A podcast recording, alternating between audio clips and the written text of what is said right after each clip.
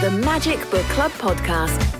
You're listening to the Magic Radio Book Club podcast, and it is an absolute delight to have a titan of the genre in the studio with us. I don't think I've ever been a titan. A before. titan of historical novels, the brilliant Philippa Gregory. Welcome along. Thanks very much for having me. Oh, it's so exciting to meet you. Um, I mean, I, I think if we've only got a little bit of time, and if we started listing all your successes, we literally wouldn't have any time to chat. So I think we're just going to say you've been writing and publishing best-selling books for years. Um, but this new book, Tidelands, uh, which I have just finished um, and raced towards the end, and we'll talk about the plot later, but I raced towards mm. the end. Um, this is a completely different kettle of fish in terms of, um, I guess, uh, a historical period, the period in time, uh, and, and also a little bit in focus as well. Tell us, um, tell us why the, the, why this came about and why you decided to to, to move it on a few hundred years. Um, the moving it on a few hundred years is was an interesting decision. But really, what I where I started from was I wanted to write a book about ordinary people. I've been working on the Plantagenet, the Tudor courts, for a long time, and I came to them because I wanted to write about the ordinary women of the court. And it's easier to research people if they are at the centre of power because their doings are recorded. So, in a sense, you're always drawn to uh, you know the famous, better known people because if you're writing a historical novel, there's you've got the material. It's much easier. But this time, I wanted to really go against that trend and write about people that we don't know about, but they are actually more important. They're more important because there's far more of them. Yes. Their lives are the typical lives, not the atypical lives of the royal court.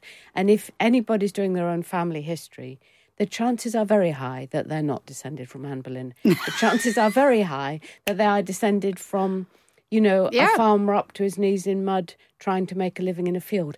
And those lives, to me, those are really valuable lives. And we make a mistake when we think that the past is interesting only when it's performed by people in fancy costume of extraordinary wealth. That's not the case. It's not the case now. It's not the case then.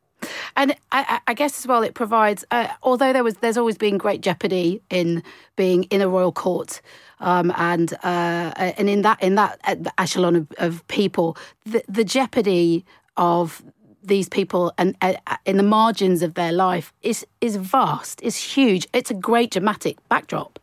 Yes, I mean, you say margins, and that's so right. The whole novel is about a woman who's on the very margins. She's on the margins on every of, level. Of, exactly, she's on the margins of England. She lives in the tidelands, where it's it sometimes land, sometimes sea, depending on the height of the tide. She lives on the margins of the village. She's not entirely accepted. She's an abandoned wife, so she's on the margins of of wealth and society. She's mm. on the margin of survival. And really, Always, yeah. the, the, the novels main story is really how does a woman like her survive and get her children into adulthood, into anything like a satisfactory way. And then, because I am the novelist that I am, uh, she becomes involved with a royal conspiracy.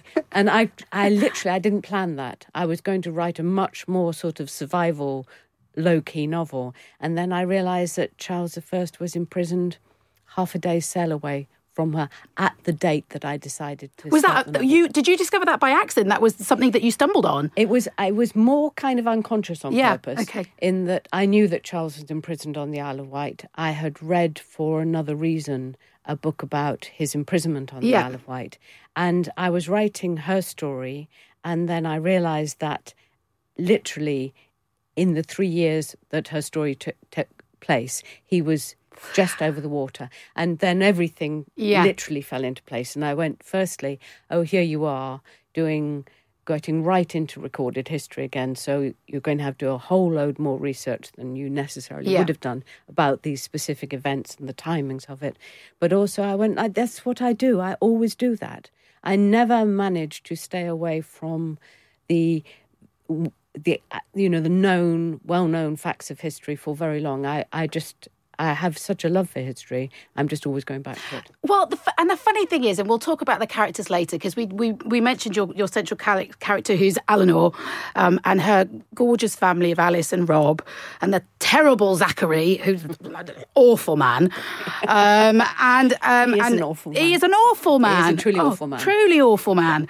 Um, but what's really interesting as well, and I wonder whether or not because you know we're talking about Cavalier and Roundhead's time, King versus Parliament, um, and that uh, and that there are there are several there there are several bits in the in the book that really echo conversations that are going on around dinner tables right now. Um, and there's a bit where um, Eleanor gets really cross with her brother Ned because she's so frustrated about who she you know who should she should should she be with Parliament should she be with the King she just wishes it would all stop and go away. I mean this is not a million miles away from I'm, I'm going to say it Philippa the B word. it's not a million miles away and uh, from Brexit and uh, these interesting times that we're at which is full of suspicion and xenophobia perhaps. Uh, there are a lot, a lot there's a lot to be there's a lot of reflection. Yes, I mean, you write a novel. uh, It's set in the past, but you are the the author are living in the present, so you're extremely aware of the resonances as they go along. And it's interesting you pick up on that. Other people have picked up on the role of women in society. That's a yeah. on, on the suffering and the oppression that women experienced in that time that we still haven't recovered from Yep. even now. So, but that's really my job as a, as a novelist is to write a really compelling, highly readable, enjoyable novel, enjoyable at a number of levels. So, and one of the levels of enjoying it is if you're someone who likes to read very thoughtfully. There's a lot to think about as a result of it. If you want to sit with it on a sun lounger, be my guest. It's like I write how I want to write, and the reader reads the book they want to read. Um, let's have let's have a chat about Eleanor. So she's uh, we find her. Oh, it's miserable, isn't it? It's wet and it's damp, and she's she's tired and filthy, and doing her level best to bring her children up. The the uh, the area that she lives in, the Tidelands as well, where you're unsure of foot the whole time is really interesting. But she she navigates it so well. Where did you get the inspiration for for a character like her who's so driven? It's I guess it's an every woman story, isn't it, about bringing your children up? I think every woman is the, is the kind of the, the key to it. That uh, obvi- obviously, I researched the lives of of you know what historians used to call the common people, common women. Yeah. Um, and they mostly most of the recorded material because of the world they live in is from the criminal or the civil courts oh, It's so, sad- so sad, isn't when it, they- that you start there? when they come up against the, Yeah. the, the so-called justice of the day, because that's where, for the first time, literate men and most it's mostly literacy is limited mostly to elite men at that time. That's where they see them and take any interest in them at all. The other place is witchcraft trials. Yeah. The other place is what what the physicians who are becoming, you know, they're, they're developing a class of men, educated men who want to declare themselves as doctors, Apothecaries. and, apothecaries, and physicians and surgeons, and they want to squeeze out the women who are the traditional practitioners of these skills, so that not squeeze them out totally. They want the paying yeah. patients, Yeah. and they and they want the women to take care of the poor. Yeah. Uh, so what you have is you have these sorts of women, women like Eleanor, being observed and being recorded in these very prejudicial ways. But at least it's a record where I can go and say, what sort of herbs would she have been Yeah. using? What sort of life would she have been living? What did she get paid for half a day's work? And all of that is research material, hmm. and it's from that that you that I build a fictional character. She's she's amazing. She's absolutely wonderful, and she's so very um, aware of what's at risk at her for every turn. She's so very aware of what could be and, and most probably won't be for her children. Um, uh, uh, but she manages uh, the, the the opening section. Tell us a little bit about the plot, what you can without ruining it. So, I mean, it's a quite an auspicious start for someone who wants to avoid being considered to be in that sort of beguiling, bewitching environment. Well, she's she she gets an extraordinary start that she Yeah. is because she is also uh, a practitioner of sort of spirituality and a, with a belief in the Yeah. other world, as most women of the time, most especially uneducated people of the time, had a very strong belief that the world of miracles and magic uh, either as a religion or as a sort of paganism. It's just the other side of a veil. So she's actually, it's Midsummer's Eve, which is the night that the dead are supposed to walk. So she goes to the churchyard to see if her husband is walking, uh, because that would confirm to her that he was dead. Which would be quite nice. Which is the one thing she really wants.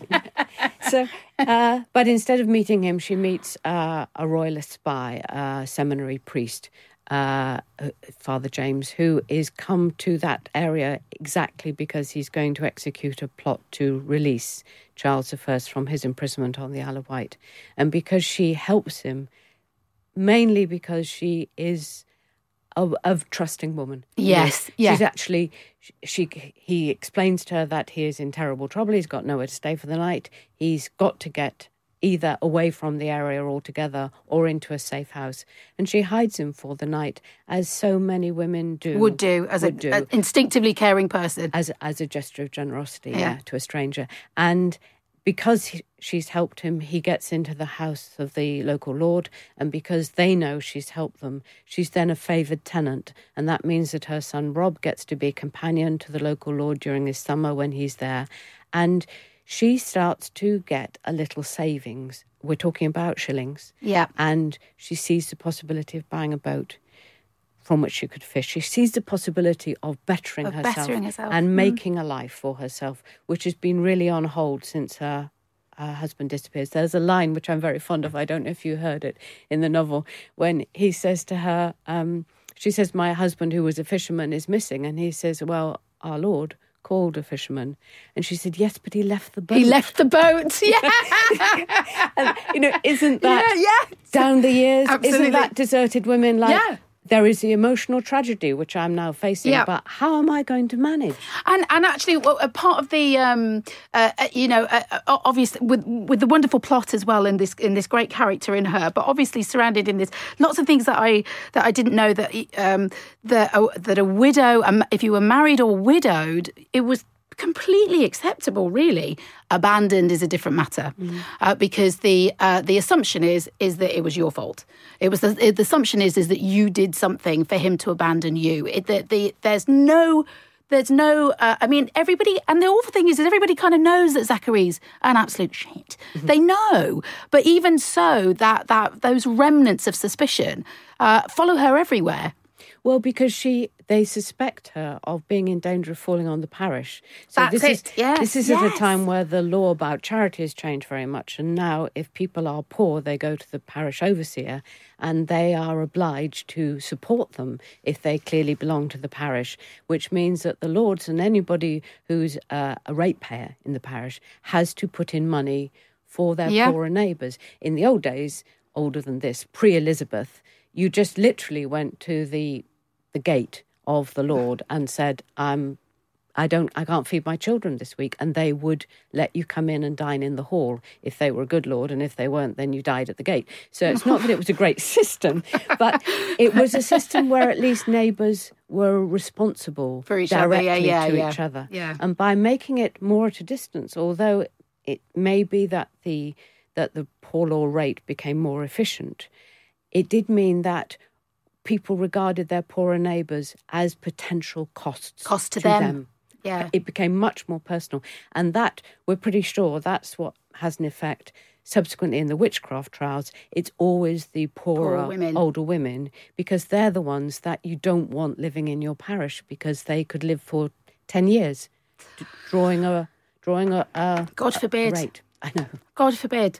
Um, the for those so Eleanor has um, this this glimmer of um, oh yes, and um, well we have a sexy Catholic priest in here. We do have a sexy Catholic. I mean, there is. I mean, what is what what is 2019 without a sexy Catholic priest? I want to say I wrote my sexy Catholic priest yeah. before Fleabag had her sexy Catholic priest. But yes, I mean, I actually I went back to um, what was that what was that really huge book? Yes, with um, Thorn, Thornbirds. Thornbirds. I Thornbirds. was reading it, thinking I've got to, I've got to remember the Thornbirds. Oh, my mum and I, my mum read it, and I read it. I, I, I remember reading it in the Do you? 80s and I actually reread it when I went like what I don't want to do is to act, you know accidentally Yes. unconsciously reproduce any Yeah. of that and they're not at all alike No. but um yeah no there I mean the whole the whole nature of love or lust or desire uh, dramatically, theatre, television, cinema, novels, it's got to be forbidden at some level, or otherwise you just do it, and you know, then you've written hair. You know, which is which is great, but on the other hand, there's no tension Yeah. in it. Of course, you know. there's no tension, and also, I mean, I, I think there's, you, you know, uh, hi, hi- I'm going to say historically as a preface to a sentence speaking to you. Take a so I have to, yeah, exactly. I'll take a chance. Historically, that that lustful forbidden is does go hand in hand with the witchcraft the the the ability to control a man's sexuality the ability to to entice him in to render him inadequate. All those kind of things have have there is a there's been a dark lustful side of of being accused of being a witch. For many years it's produced great drama.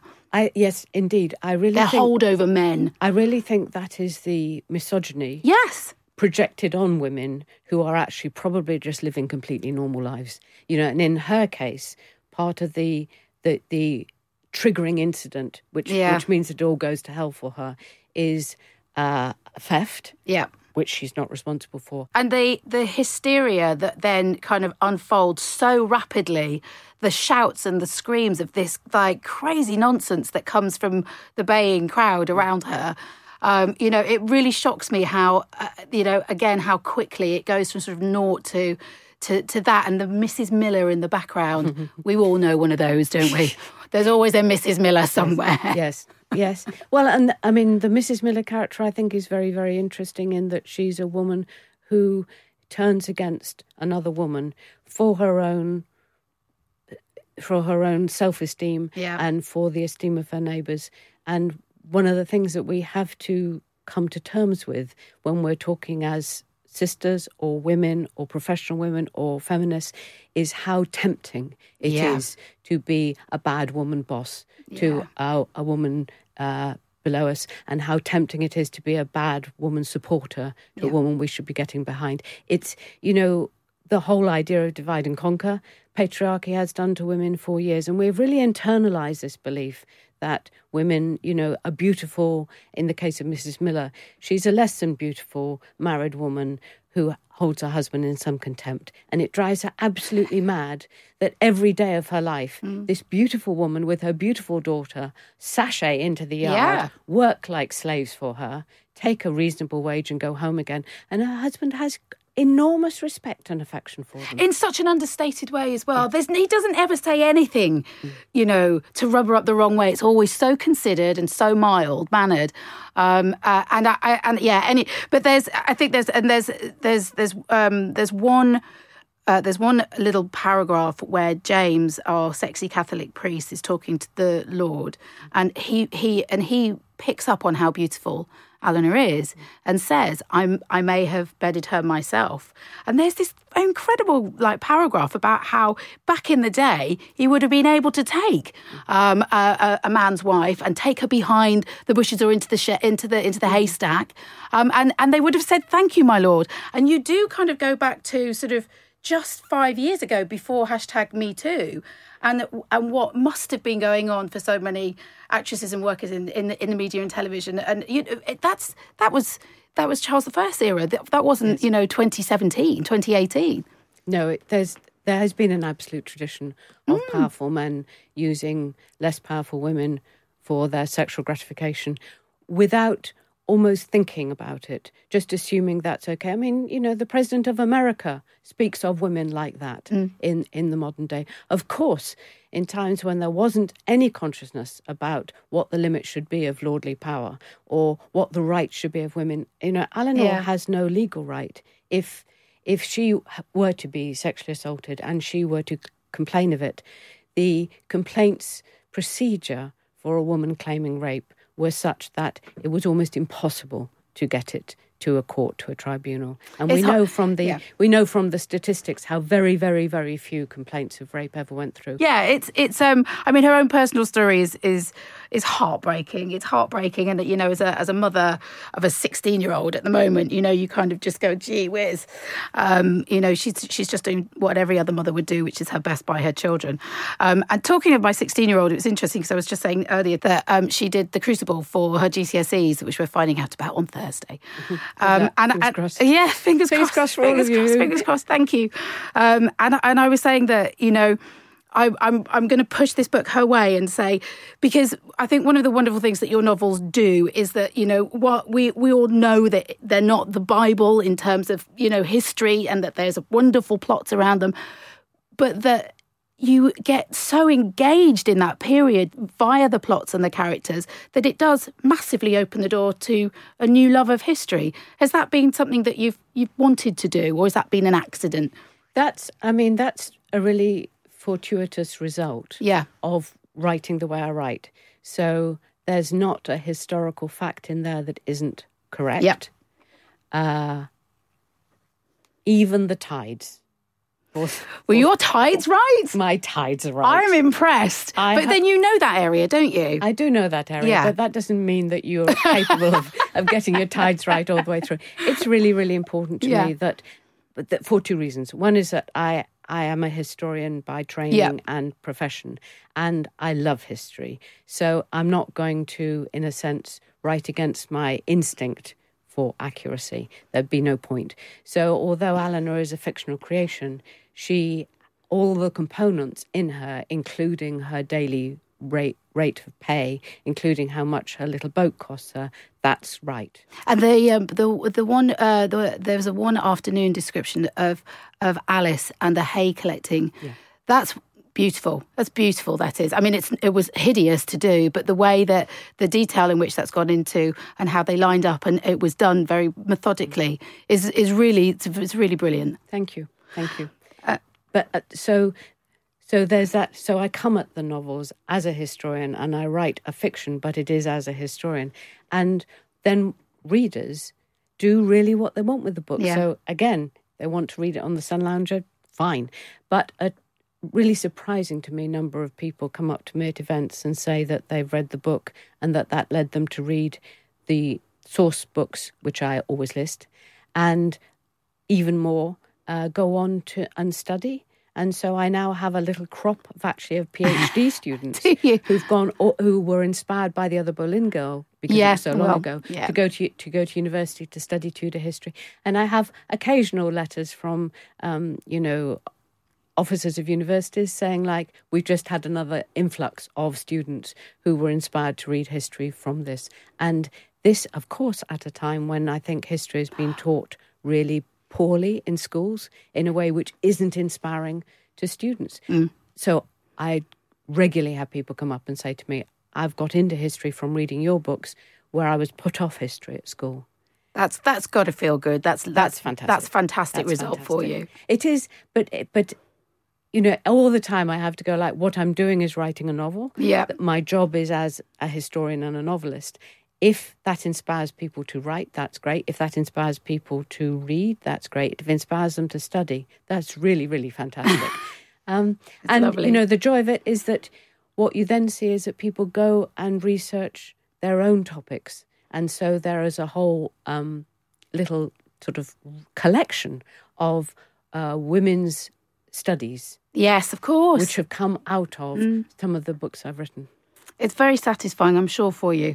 Um, the the cliffhanger that you leave us on with Eleanor and Alice. This is part of a series. It is part of a series. Oh! Each good. That's that's one reader that for the book right two. Yeah, I, so, I am. I'm ready for book two. Uh, yeah, I mean, it's I I uh, each each book is going to be completely standalone, so that you can enjoy each one, and each one has its own complete story in it. But uh, I am very keen to be embarking now on a sort of um, history of England through one family. So I'm starting now in 1640, and then the next book is going to be uh, the next generation, and they're going to be traveling abroad. Uh, they're going to be setting up foreign uh, trading posts. Okay. They're going to carry with them some of the skills that we've got in this book, the herbalism and the the the affinity with a, a sort of consciousness, a sort of second sight Yeah. sort of feeling. That's going to be part of the family DNA. Um, and they're going to be travelers. They're going to be people who ultimately, not in this book, but in a future book, who are going to be part of empire, the empire, the mercantile empire. Yeah. And then, of course, naturally, the overseas empire.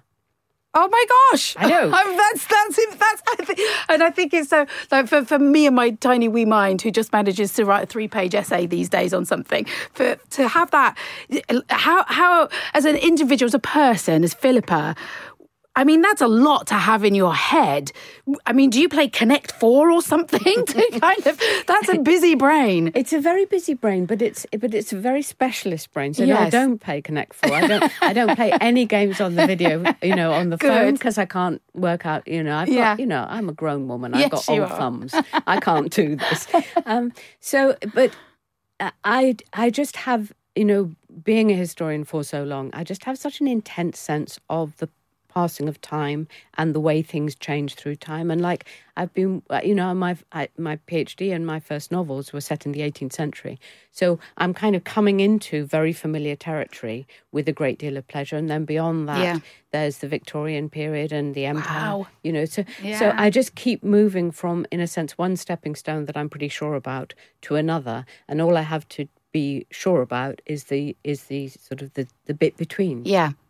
Um, uh, you're no stranger to a TV and film adaptation of your great work. Um, Tidelands is screaming cinematography to me. Uh, I have a I have a television producer screaming at me as we speak, and at the moment I'm I'm holding off on it because I really want to be, I really want to get book two fully written, if not out, before I speak to anybody about producing book one because they need to know where we're going. So like Yeah, of course. like they need to know it's going to be Venice, and that's going to be expensive. so before I'm kind of you know moving, They were in- thrilled with Tidelands. they were, they were yeah. like that. They we went, can definitely do that. off Bognor Regis. You know, wet Sunday and Bognor Regis, job done. But yeah, it's the next is going to be you know Restoration London and Venice, and that's going to be a lot more. I mean, it, it's a big step for me as well. It's thrilling, really, really thrilling, and the novel is, um, I must say, mental. I mean, it's It's crazy. it- it's so much event, Okay. and there's so much. Like, it, I'm page turning on it. I'm going like, I can't stop writing this. Oh my I- you know, I can't go to lunch now. I've got, I've got to, I've got to at least get to the end of the scene. It's, it's tremendously gothic and dramatic. I love a bit, but yeah, but we all love a bit of gothic. we It's- like like it's it's uh, gothic for me is just it's completely enchanting. I can't get enough of that. So that's that's that's really exciting for me. Uh, be, before before I let you go, because we always like to just to try and find out from from how do you write? What does Philippa Gregory's writing room look like? Uh, it's a bit of a mess at the moment because I recently moved into it and I was in the process of sorting a lifetime of photographs and albums. So I've got a small avalanche on the floor of um, you know albums and photographs and things in boxes, which isn't very great. And then I've got two walls completely housing books, and those are just my history books. Oh my, my literature gosh. books are all on walls Yeah. around the rest of the house, and. That, this is from a woman who reads on Kindle. I mean, it's Do you of- really? Yes. It's kind of embarrassing how much books I've got. So that's, but uh, the actual room is rather fabulous. Um, I I live with my husband and he is very minimalist. He's still stuck in sort of You must drive him crazy with all the books. I do drive him crazy with all the books. So all the shared area is all white walls and stripped Yeah. wood floors and all of that. My room is like it's crammed with books on bright blue bookshelves. It's got loads of pictures on the walls. It's got a pinboard with tide times and maps and and family trees and stuff stuck on it. Looks like an incident room in a police station. You know, there's all these little pictures of people, little sketches of people. Amazing. Um, and then um, on my windowsill, I've got odd, lots of odd little things that people give me that I go like, oh, that's nice. Yes. I'll keep that. And then I look at it years after and I go like, what the hell is that? it's it's a pebble and a, a you know a bit of lavender, but you know. You, there we go. The lavender. The lab. We, there's a lot of lavender in Tideland. There's, a lot, of lavender. in Tidelands. It's a very good herb. Who knows Yes. what I, I picked it for? Better not throw it out. Absolutely. Um, well, if you ever need a buxom barmaid in any. Uh, if only this were television. that was a, that was a very bizarre gesture. I can't believe I've just done that in no. front of such a wonderful woman. Um, I loved it. I really enjoyed it. I'm going to give it to my teenage daughter, who will enjoy it as well. I am. I'm, I'm so excited that there are more, and I'm looking forward to them very much. Um, it's it's such a pleasure. I mean, we could. I well. I could speak to you for hours and hours and hours. Um, and uh, it's been a pleasure having you here. So thank you very much, Philippa Gregory. Thank you very much. It's been a real pleasure.